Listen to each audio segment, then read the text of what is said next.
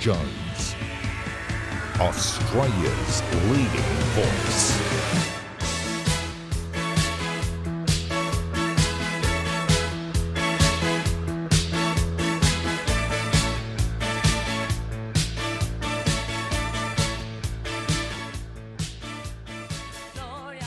Well, good evening and welcome again to A D H, the station of honest, open and non-woke opinion. I'm Alan Jones and we are A D H T V. Great program for you tonight. I think you'll be entertained and informed. Tomorrow is the National Day of Mourning. I'll be suggesting that we have a lot to mourn about, not just the passing of the Queen, but the way our country is being run. I'll go to Victoria tonight and the Liberal member for Kew, Tim Smith, the only bloke to take bark off Daniel Andrews, is headed for the exit door. And that's a metaphor of the appalling mess the Liberal Party is in. Some interesting observations re the funeral of Queen Elizabeth. And I will, of course, go to David Maddox in London, who's always at the centre of what's going on. And you can all get a university degree. You don't have to do anything. A Chinese company will do it all for you. It's called cheating. And Warren Mundine has a real shot at woke corporates. They brown-nose themselves to government on everything. And now it's The Voice.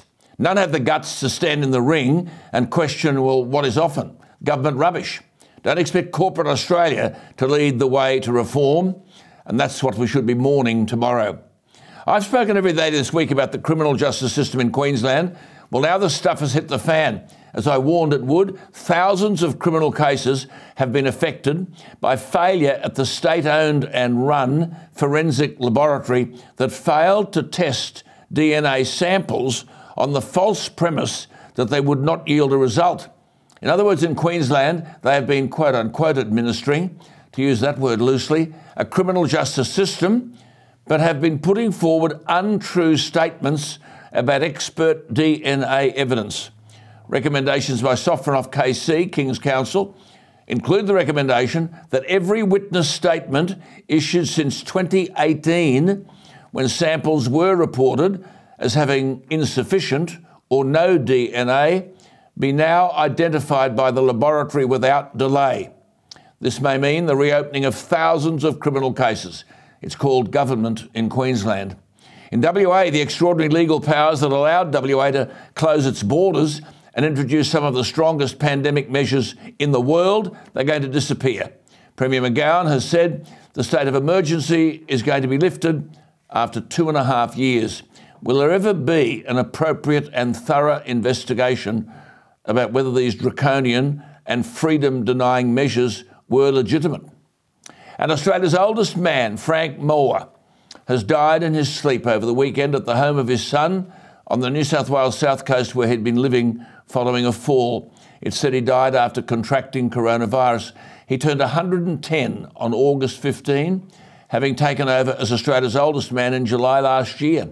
His son said he went to have his afternoon nap on Saturday afternoon and never woke up. A fitting way to round out a full life, one of ten children.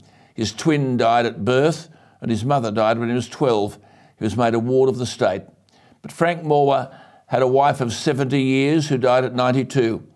And by the time Frank died, his family had grown to thirteen grandchildren, twenty-one great-grandchildren and two great-great-grandchildren.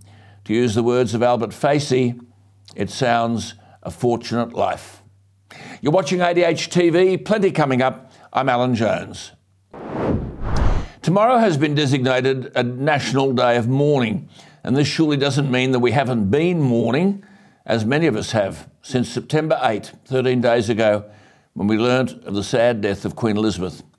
So I'm not sure what tomorrow is about, but I would have thought we could honour the passing of a woman who gave duty and service a new meaning and sacrificed for seventy years many of the pleasures we take for granted, diving into a swimming pool, going to the beach, going shopping, going to the pictures or the theatre, none of that for her. Her life was one of service and duty through sacrifice. She was above all else a worker. And as I've said before, I would have thought we could best memorialise her tomorrow or on any day by rolling up our sleeves and getting to work, which our nation so desperately needs. So why not tomorrow, on a day of mourning, mourn a little for ourselves and the predicaments we face through the crises I've raised with you often on this program. We should mourn that energy, the energy crisis is the consequence of ideology prevailing over reality. We should mourn about an education crisis which is denying our children access to the best works of our history. And then we should be mourning because of an economic crisis, a consequence of the way our country has been run. Remember, politicians create the messes, but they're never here to clean them up. Indeed, there is no mess confronting Australia today that hasn't been created by politicians. So let's look at the economy.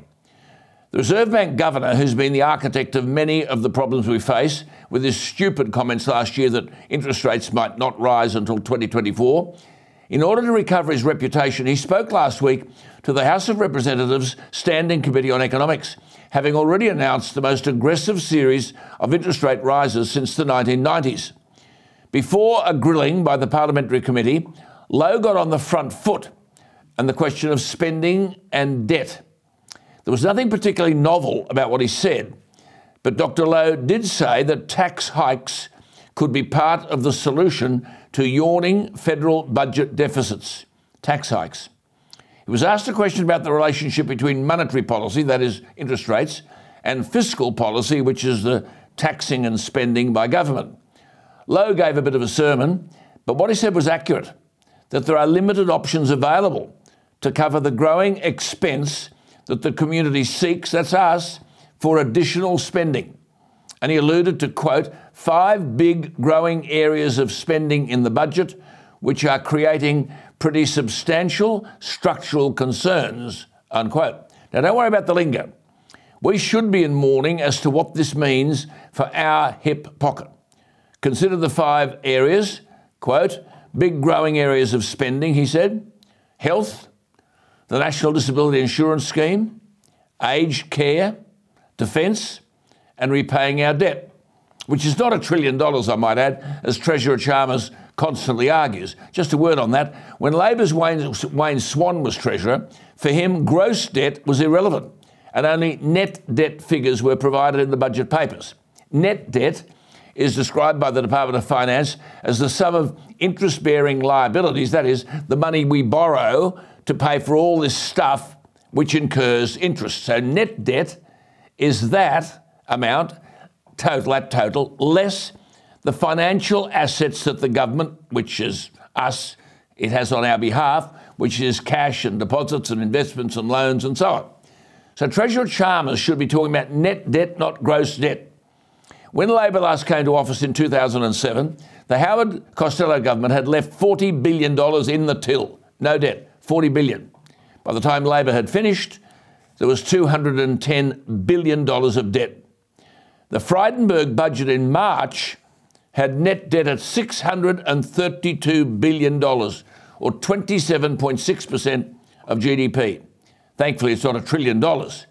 Chalmers hasn't inherited a trillion dollars of net debt, but nonetheless, he has inherited a spending spree by the coalition in a disproportionate response to the pandemic. So net debt has gone from four hundred ninety-one billion dollars in twenty nineteen twenty to two years, six hundred thirty-two billion dollars in twenty twenty-one twenty-two. The figures are eye-watering. But remember, Labor in opposition nodded its agreement to this splashing around of cash everywhere. So here we are. How do we pay our way? We need to do more than pray, I can tell you. It is you, the taxpayer, business as a taxpayer, which will suffer if government spends and then borrows to fund its spending habits. It's all very well to run popular campaigns, increase the funding to the N D I S, better aged care, as recommended by the Royal Commission into Aged Care. We all agree with these things, increased health and childcare costs. But here we've got to say now, when the rubber hits the road, who is going to pay? We live in an uncertain geopolitical world. Governments are going to have to increase defence spending. A recent Commonwealth Bank analysis reported this week a sixteen percent lift in ongoing spending since the pandemic. sixteen percent increase. That completely outpaces economic growth. So we're living miles beyond our means. And surely we have to repair the budget, address debt, if we're going to weather another major health or financial or defence crisis. But the Coalition's budget in May provided eighteen billion dollars extra spending on aged care, thirteen billion dollars, that's thirteen thousand million dollars extra spending for the National Disability Insurance Scheme, two point three thousand million dollars extra for mental health. And from July next year, we've now got Labor's childcare package will cost five point four thousand million dollars, and it recklessly and amazingly to me increases the childcare subsidy to ninety percent for the first child in care. ninety percent you get back for families earning up to, are you ready? Up to five hundred thirty thousand dollars. I'm sorry, we can't afford it. And the Albanese government recently announced an extra one point four billion dollars for COVID response measures. There's a push for extended paid parental leave, six hundred million dollars to boost women's workplace equity and bonuses for childcare workers. We should be in mourning because government spending has ballooned to its highest share of the economy in our history. In our history. Taxpayers are going to be slugged. Make no mistake. The governor of the Reserve Bank hasn't made a lot of sense in the last twelve months, but he did make, did make sense last week when he said simply, governments can't keep using the national credit card. Our job is to stop asking and then make sure they don't. Let's go to Victoria, where it's almost beyond belief that if the polls are right, Daniel Andrews is on track to win a third term in the state election of November twenty-sixth, which is not far away. This was a poll admittedly conducted at the end of August, but it can't be ignored. The Labor primary vote was on forty-one percent, equal to or higher than at any time before the twenty fourteen and twenty eighteen elections. The poll had Daniel Andrews' satisfaction rating at fifty-four percent, higher than at any time before the twenty fourteen or twenty eighteen elections. But the Liberal Party is at thirty-six percent, only thirty-two percent satisfied with the performance of the Liberal leader Matthew Guy, who failed at the last election. Why on earth he's been resurrected, I don't know. But forty-nine percent of voters were dissatisfied with the performance of the opposition leader Matthew Guy. So the two-party preferred was fifty-six forty-four in favour of Labor. Labor won fifty-five seats at the twenty eighteen election, compared with twenty-seven for the coalition. There has been a redistribution, which notionally hands a net gain of one seat to Labor and took one off the opposition. There was talk that some momentum had shifted towards the coalition. That was then engulfed in an integrity scandal over a botched pay rise for a former advisor to Matthew Guy. There are fourteen key seats that Labor should be at risk of losing, but it would appear the coalition has no chance of winning them. What the polls are saying is that in spite of the impossibly undemocratic behaviour by the Andrews government, Daniel Andrews' star is in the ascendant. I'd make two points. Matthew Guy as a leader is hopeless, and that is a handbrake on the coalition. The second point I'd make is that I don't believe the polls in relation to Daniel Andrews, and I think something will happen on polling day which will be a shock to Labor. I'll have more to say about that as we get closer to election day.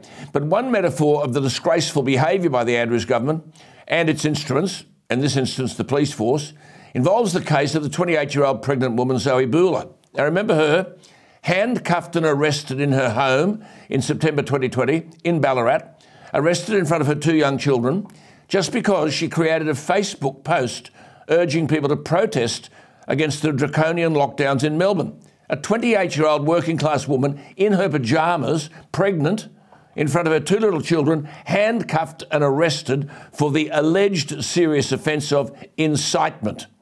She was merely drawing attention via Facebook to the tyranny and denial of freedom embodied in the Andrews lockdown, twenty twenty. The Assistant Police Commissioner then stated that while he regretted the optics of arresting a pregnant woman, he was, quote, absolutely satisfied the officers acted appropriately and Zoe had engaged in serious criminal behaviour, unquote. She had merely urged people to speak up peacefully for freedom. When the matter at the end of August, last month, went before the Magistrates' Court in Ballarat, facing a, quote, serious criminal offence, the same police who had allowed ten thousand Black Lives Matter protesters to go ahead, the same police last month in the Magistrates' Court in Ballarat withdrew the charges, offering no explanation other than it was not in the public interest. In the face of all of this, politicians, police and the media, the establishment, was silent. The one man who regularly took bark off Daniel Andrews is the current member for Q, Tim Smith. You will remember he was the bloke who, let's be frank, and he's admitted to this, committed a grave error of judgment, driving while having drunk too much and crashing into a fence near a home in Hawthorne.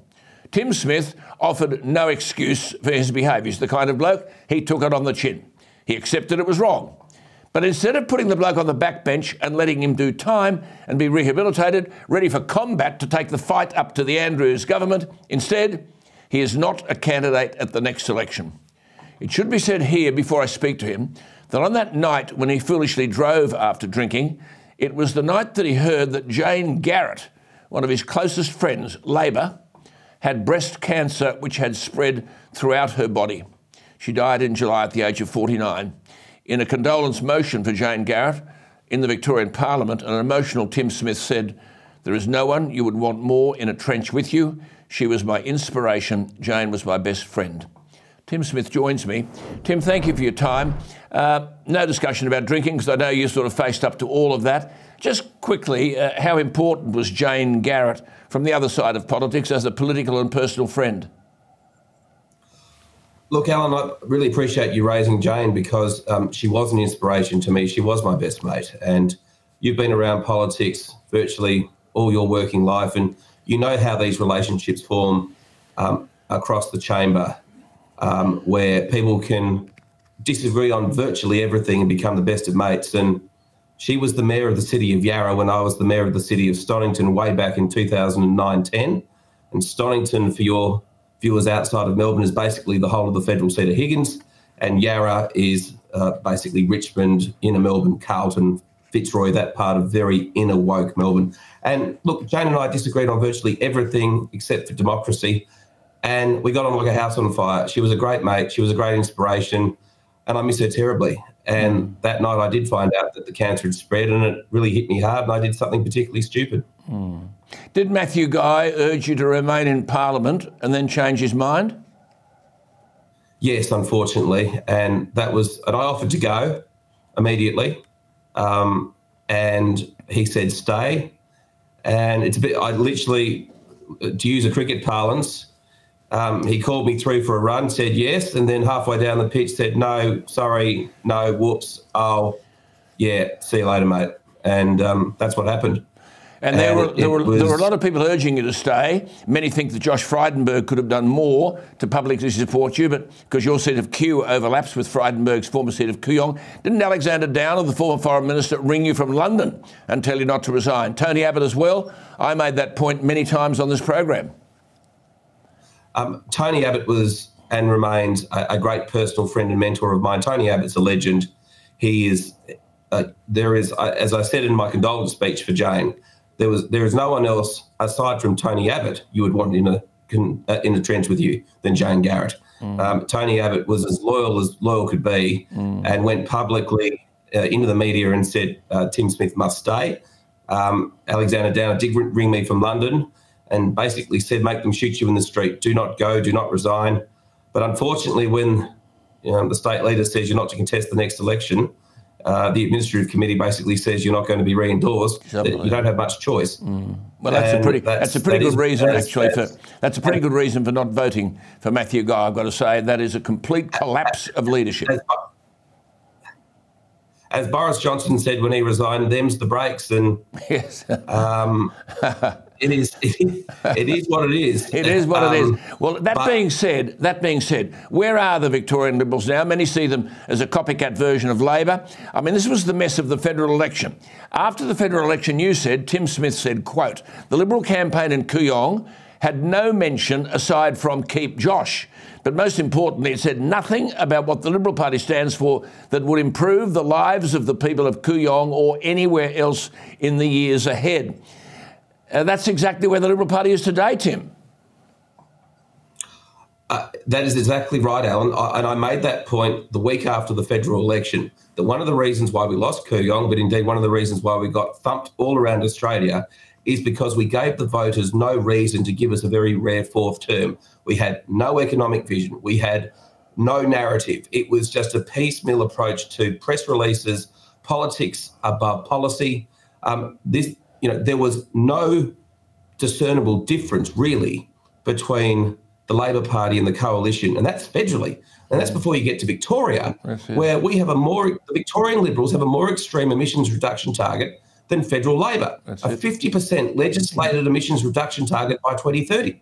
We supported a treaty, heavens above. I mean, I had to cross the floor because the Victorian Liberal Party decided they would support a treaty with our own fellow Australian citizens.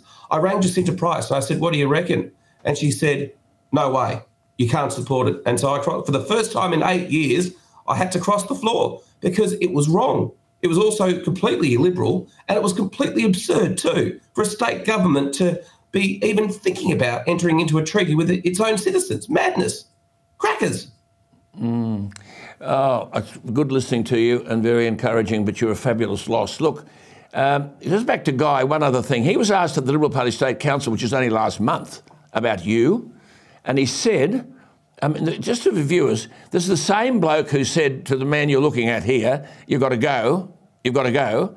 Then at the State Council last month, he was asked about uh, Tim Smith, and he said, well, he's not a liar, he's a good person, I'm very sad that I lost a friendship. What sort of guy is this bloke? Tim. Oh. What? Just Alan, shake your head. Alan, Alan, I just, I don't, I'll be, I'm not often lost for words, mate. I, I don't really know what to say because um, uh, we can't both be lying. That's all I can say. Mm.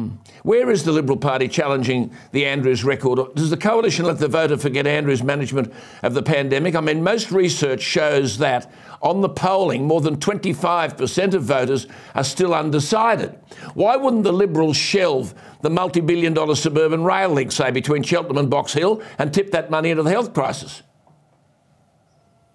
Well, I think that um, Matthew has said that they're going to um, divert some of that money into the health crisis. Um, but I, I take a, a slightly different view about the basic trajectory that this election is taking, which is why on earth are we making this election a referendum on the health system? Yes. I mean, yes, there is a health crisis. The referendum yes, on Andrews. There is a problem with Victoria. A referendum on Andrews. Um, but we need a referen- referendum on Andrews and we need a referendum on cost of living yes. and economic management because heavens above, at the end of the day, if you're going to vote Liberal, well, you're thinking about taking your vote from Labor to the coalition. Well, we know through, you know, seventy years of uh, electoral history that the, usually the reasons are hip pocket, cost of living, keeping taxes low. That's why people vote Liberal. Mm. Well, why aren't we talking about that? I mean, I understand that the, health, that the health system is falling to bits and Labor has been in power for the best part of twenty years in Victoria. So that's their fault and mm. we're quite right to call that out. Mm. But we need, between now and election day, Um, a a tax policy that will that will repeal at least some of the forty-two new or increased taxes that Labor have brought in over the last eight years. Victoria has more debt than New South Wales, Queensland and South Australia combined. one hundred eighty billion dollars of debt. I mean, this is out, when when Kennett came in, the state had thirty-six billion dollars of debt. So, you know, Victoria is drowning in debt. Spending is out of control. The Liberal Party needs a very strong policy on debt reduction, uh, taxes and cost of living uh, if they stand any hope of winning seats off the Labor Party on the twenty-sixth of November. But, but November twenty-sixth is only days away. I mean, for example, I, I just can't cop the lies that are told. I mean, you mentioned the health system. thirty-three Victorians died after waiting too long for ambulances. But that was between December twenty twenty and May twenty twenty-two. There was no coronavirus. There's no, this was coronavirus. There's an Inspector General's report. There's Tony Pearce. He delivered the report to the government. It was released by Daniel Andrews on a Saturday morning. Well, not by him, by the by the Attorney General, where the headlines were about A F L finals. Andrews didn't release it, gave it to the Attorney General. She blamed the failures on the pandemic. I just say at all of these things and I look at them, where is the leader? Where is the Liberal Party? Uh, Good question, Alan. Um, this government, the Andrews government, to my reckoning, by its own negligence, has killed eight hundred thirty-four Victorians. eight hundred one Victorians through the hotel quarantine debacle that let the virus back out into the community, which should never have happened because they used dodgy private security guards instead of Victoria Police and the Army like every other state in the country. Add thirty-three deaths caused by the triple O um, ambulance dispatch crisis, that's eight hundred thirty-four people who have lost their lives directly because of the negligence of the Andrews Labor government. Absolutely. Now, in any other state in the country, that would be, frankly, a death sentence for a third term. Absolutely. Not Victoria, apparently. Though. Absolutely. Well, I'll tell you what. I'll tell you what. We've run out of time tonight, but we're going to talk to you again next week and we'll resume this discussion. I think it's important for the people of Victoria, a very significant state, important for the people of Melbourne, but it's important for the whole question of democracy and honesty in government. So, Tim, whenever you've got time, I know you're going out of Parliament, but keep talking because there are people happy to listen. And we'll talk to you again next week. Thank you so much, Alan. There he is, Tim Smith. What a loss. He's the only bloke that took bark off Andrews, and he's gone from the Victorian opposition. Extraordinary. We'll talk to him again next week because there's many other issues, all you Victorian viewers, many other issues that need to be ventilated. There are some interesting observations being made following the grand farewell to Queen Elizabeth. What should be said is that the framers of the funeral, who included the late Queen and the new King, respected tradition, but as Charles Moore wrote, quote, were not hidebound by precedent. They chose Westminster Abbey for a monarch's funeral for the first time in nearly three hundred years. They knew it could not have been an almost private affair in Windsor because they knew that the Queen, through longevity, television and the internet and the beauty of her character, had come to belong not only to the country that loved her best, but to the world. Charles Moore is now Baron Moore and a member of the House of Lords.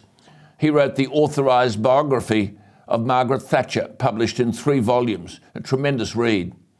But he wrote that the framers of the funeral, quote, will not have been unaware that they were organising what must surely have been the most watched Christian service in the whole of human history, unquote. The President of the United States was an honoured guest, of course, amongst the gathering of world leaders. Technically, the most powerful man on the planet, but not so when it comes to British royal decorum. The U S President and his wife were relegated to Westminster Abbey's rear seats. Protocol dictates that Commonwealth political leaders outrank those from the rest of the world, regardless of their importance. So President Biden found himself fourteen rows from the front and nine rows behind Uh, Justin Trudeau, the Prime Minister of Canada, the neighbour that the U S normally looks down upon. I mentioned to you earlier in the week the predicament reached Spain. The disgraced former King Juan Carlos, a distant cousin of Queen Elizabeth, had been, has been living in exile, facing all sorts of allegations and charges at home. His son is now the King Felipe. Spain, the nation, was not impressed by the invitation to King Felipe's father, Juan Carlos. And I told you it was being said the King would make every endeavour not to have to speak to his father. But it turns out in Westminster Abbey, they were allocated seats next to one another. In contrast to President Biden's seat at the back of the Abbey, all seven surviving British Prime Ministers attended the funeral with their spouses and were seated prominently. The seating arrangements were overseen by Earl Marshall, the Duke of Norfolk, who was in charge of the state's of the funerals. Occasionally will have very difficult issues about protocol. The Bidens arrived later than planned, couldn't tell the time.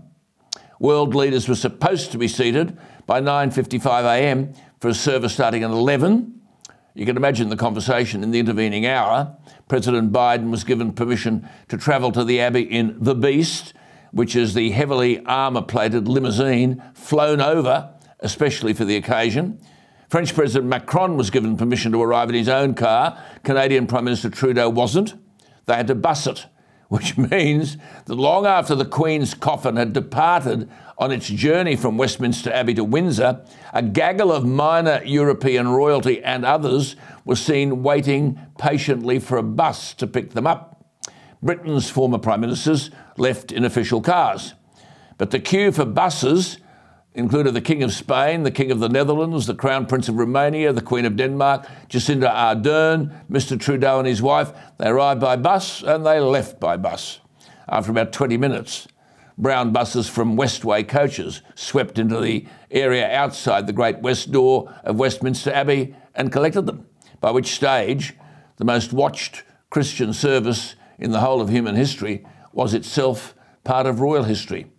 And in that service, after all the words had been spoken and all the hymns and anthems sung, the Queen's Piper played Sleep, Dearie, Sleep, as Charles Moore wrote splendidly of the Piper's music, and I quote, as the sound wrapped itself around the soaring Gothic architecture, young Prince George cast his eyes about, trying to trace where it was coming from. Then it grew quieter and more distant, as if departing over the hills above Balmoral, and everything was at peace.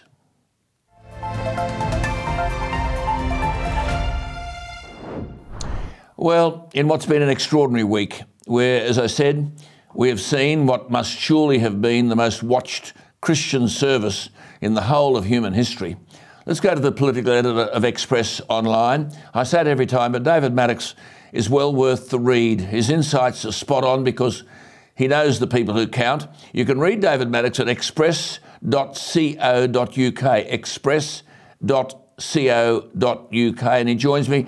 David, I made reference to Joe Biden and some of these world leaders. Uh, they're seating at the funeral in Westminster Abbey and then waiting twenty minutes for the buses afterwards.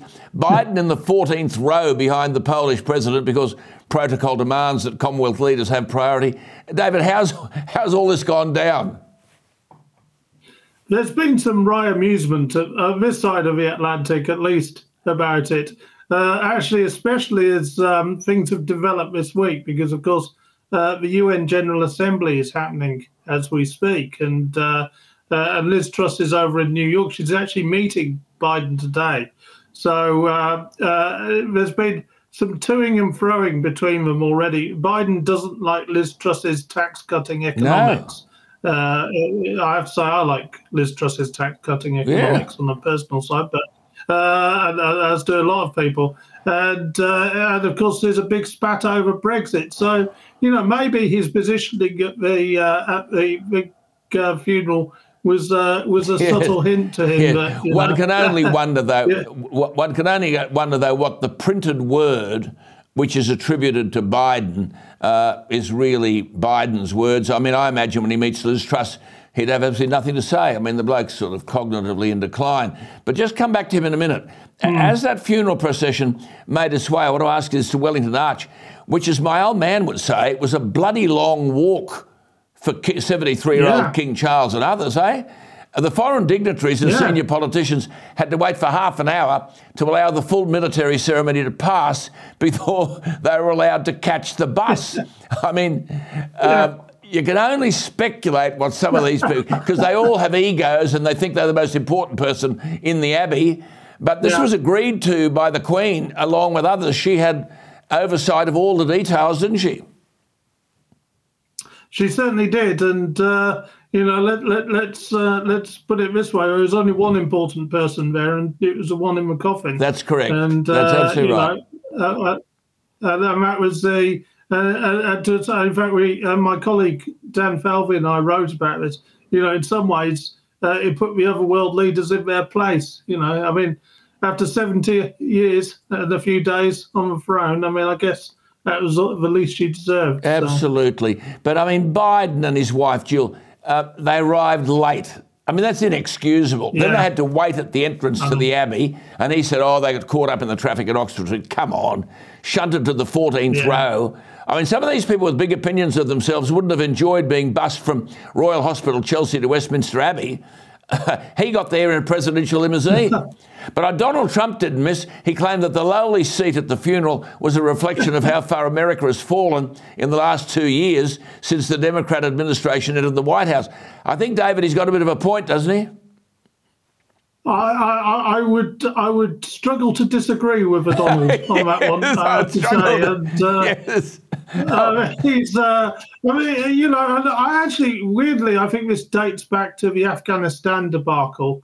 I'm not sure that, uh, I, I, you know, I'm not sure we quite appreciate yet how much damage that's done to Western reputation, but particularly to America yeah. standing in the world. Yeah. And... Uh, You know, and the Biden administration has never recovered from that. And, of course, no. now they, no. they, they've got an, an even worse economic problem than we have. So Absolutely. It's, it's, You know, absolutely. I, I mean, I, I don't see it surviving. I don't see it no, surviving no. beyond twenty twenty-four. No, no, no. It's a disaster. I thought that a typical Trump line, Trump said, in real estate, as in politics and in life, location yeah. is everything. Location, location, location. Yeah. Uh, just on Biden, you have polling, don't you, from the Democracy Institute, which reveals the obvious, of course, that Americans are concerned about Biden and his impact on America's image. That was a survey, what, of fifteen hundred, seventy-one percent believed America was heading in the wrong direction, and they were asked to rate Biden's yeah. presidency against Trump's. fifty-six percent mm. preferred Trump in the White House and only forty-two percent Biden. Uh, they're revealing figures, aren't they, David? They really are. And uh, what, what's coming over is a great deal of buyer's regret from the last uh, uh, presidential election.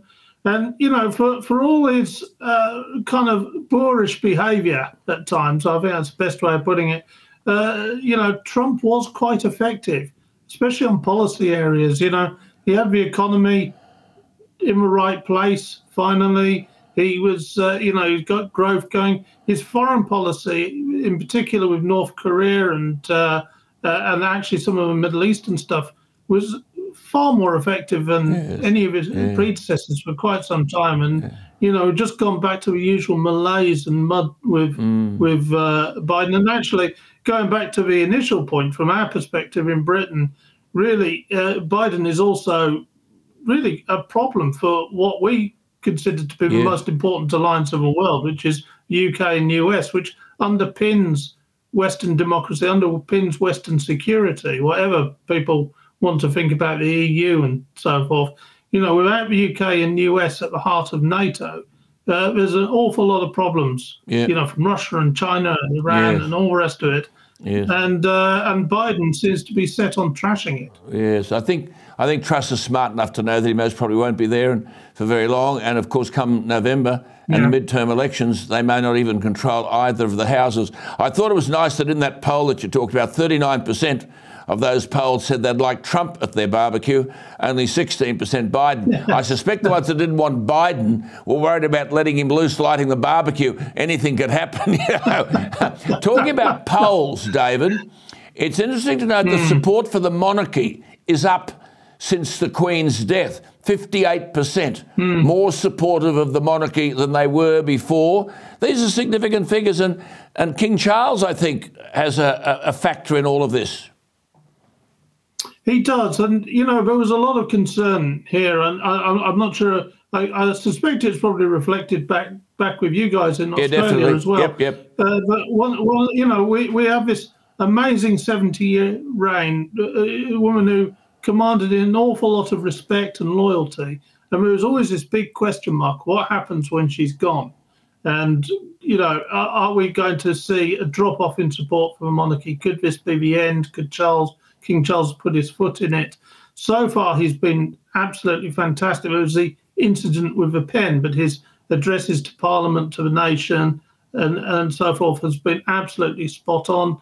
Uh, he certainly answered a few concerns about, you know, not getting involved with political mm. issues, which is a bit of a relief. Mm. Uh, and uh, it's interesting. I, I think part of it is just realising, with the Queen dying, realising what we had and took for granted yeah, in yeah. the constitutional yeah, monarchy. Yeah. And actually people have realised that they love this institution yes. and it works very well for us. And uh, and certainly events like that funeral, um, which, uh, you know, a sad occasion, but it was, was a magnificent occasion. I mean, yeah. absolutely incredible occasion. Mm. Um, was, and- uh, you know, a reminder of what it brings to this country. Yes, exactly, and and that's what the poll is. I mean, you made this point about uh, concerns about what Charles might be. I mean, he would be aware that he was aware that his mother was very important, very keen about the united part of the kingdom, that is, keeping the kingdom together. Mm. Now, in a short space of time, he addressed the Irish Parliament, the Scottish Parliament, the Welsh Parliament, and then very concerned about the, the Commonwealth. Well, he had a big function for the Commonwealth heads of government, so he was really honouring the, the Queen's legacy very significantly. But I noticed in that poll, the backing of the U K constitutional monarchy, as you said, was found in every age, every education level and every voting capacity. And young adults, eighteen to thirty-four, fifty-five percent of them more supportive yeah. than they'd ever been. Yeah, which was the surprising part, because we wondered if the the, the young adults would yes. actually be, you know, turning against the monarchy, because previous polls had suggested that. And, uh, you know, I, I wonder if it also reflects a, a bit of um, suspicion of our elected politicians and our political classes. Mm. Uh, but at the moment, there's, there's, people don't feel particularly happy with them. Uh, you know, especially, you know, we're all undergoing this uh, terrible cost of living crisis. Yeah. We're not sure about the decisions which are being made.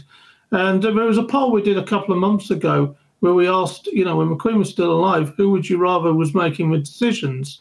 And more than half of them said the Queen. Yeah. You know, and there's, um, That's it. Uh, and I, I, I, think, I think, you know, having a constitutional monarchy that's above politics, but uh, it kind of gives people some sort of assurance, actually, that there's a keystone there that Absolutely. Uh, will keep Absolutely. at least keep our elected politicians and, in line. Look, just before you go, I mean, from my, our perspective, my perspective over here, and I watched the whole of it. Uh, Charles, yes, I think he's been magnificent. What about Princess Anne?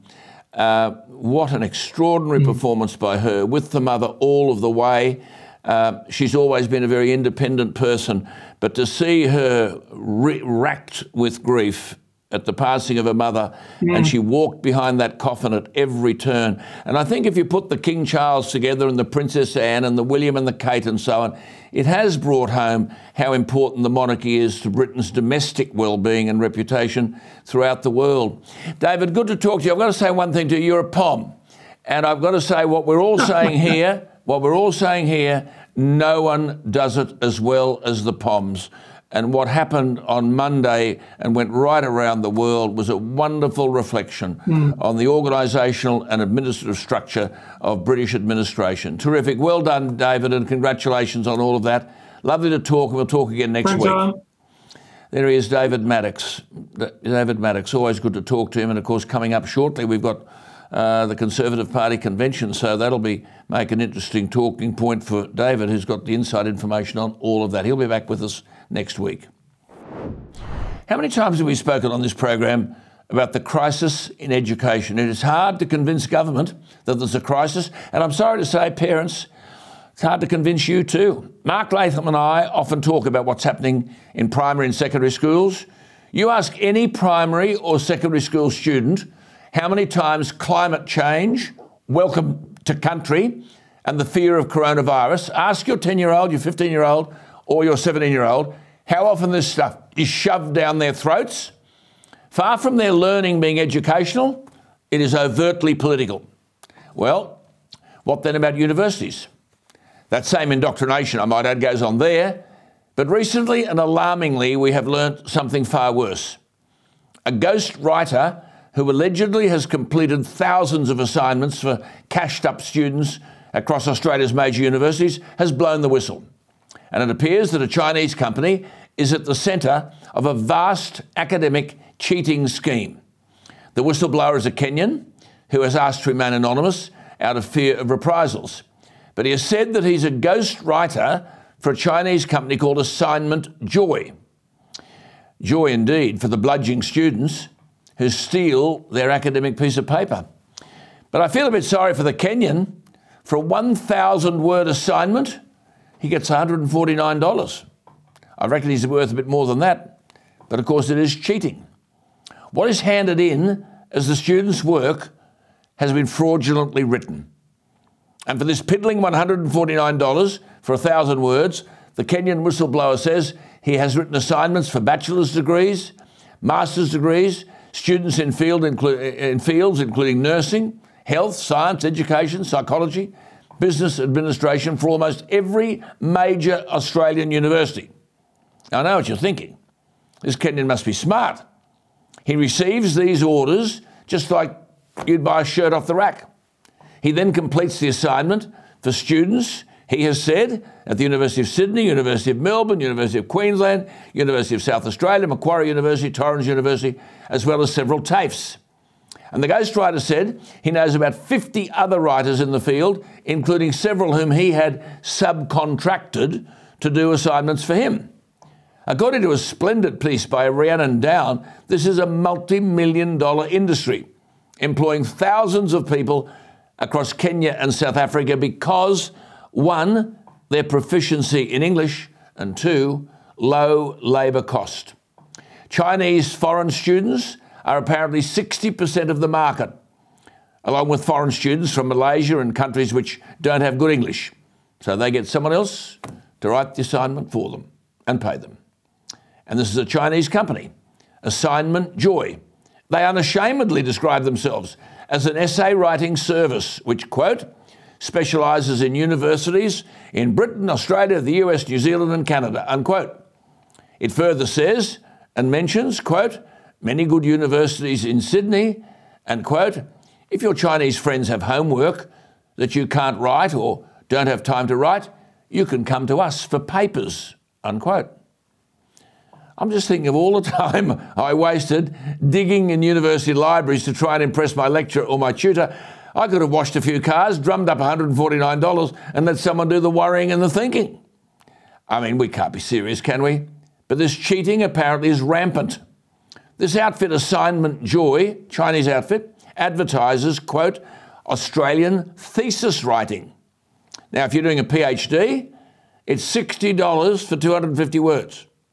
The company, Assignment Joy, says, quote, often a good paper is the key to your success, so choice is more important than hard work. In other words, we're here to do the work for you. Apparently, students opt to hand over their login details to their university portal, and the ghostwriter handles all the demands of the course. Assignment Joy gathers all the relevant material, lecture slides, essential reading, the set of instructions for the assignment, and an order form outlining the word limit, all done by email.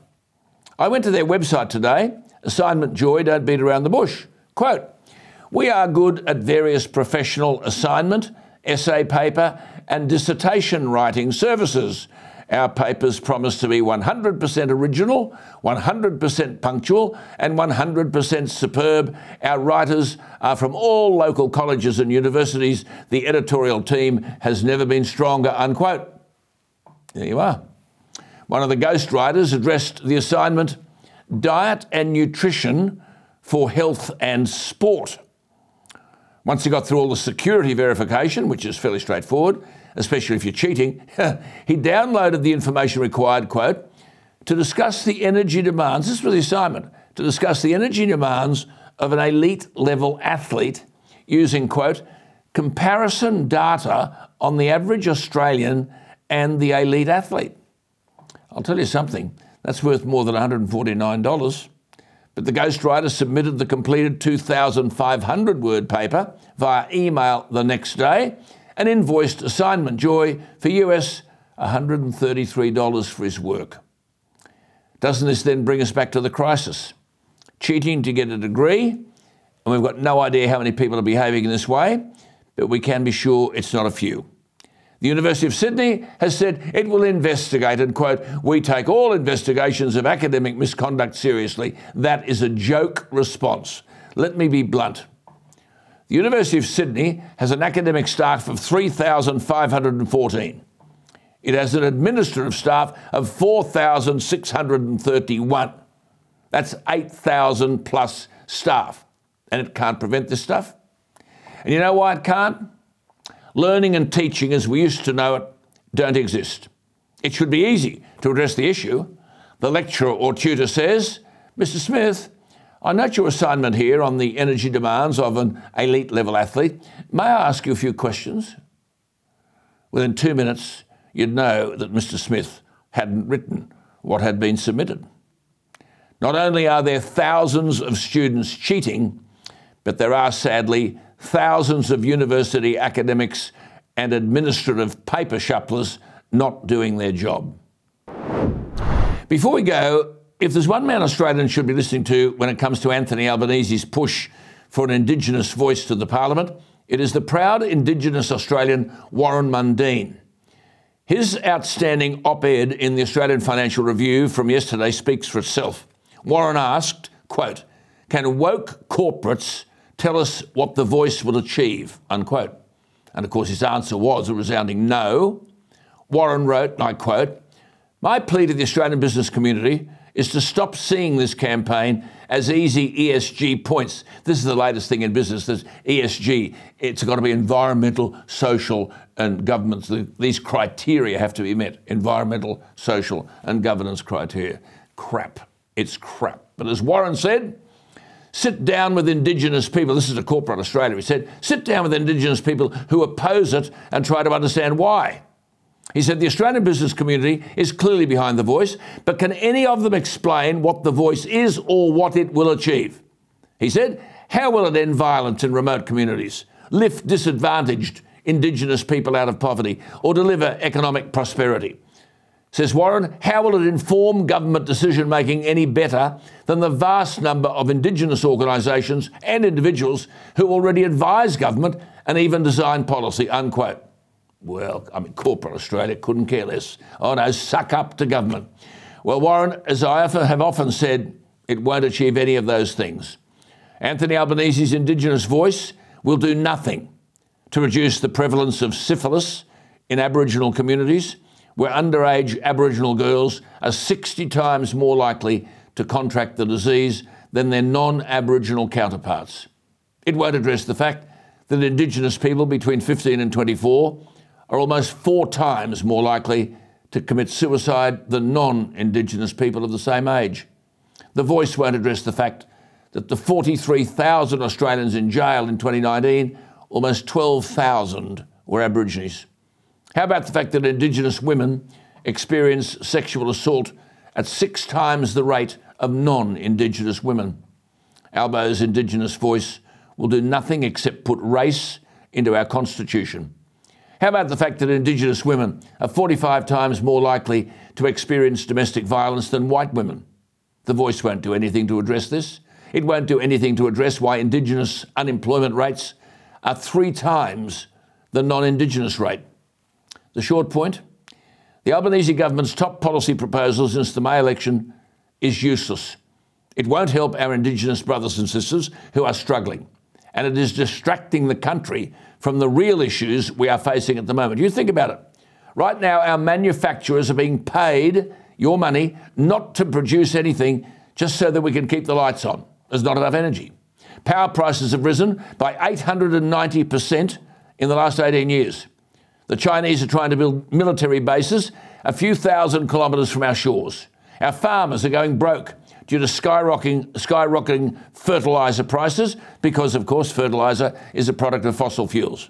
Rising interest rates and inflation are sending hundreds of thousands of households broke. And the best our new Prime Minister can come up with is a pathetic virtue signal that will do nothing to help ordinary, hard-working Australians. Well, that's it from me tonight. Thank you for your company. Fred Paul is up next. Sadly, no program tomorrow night. We must honour the Prime Minister's granting of a National Day of Mourning. Though, as you know, I would have preferred to honour the memory of a very hard-working Queen Elizabeth by working hard tomorrow. But that's not to be. So I'll be with you next Monday night at eight o'clock. You're watching A D H. I'm Alan Jones. Good night.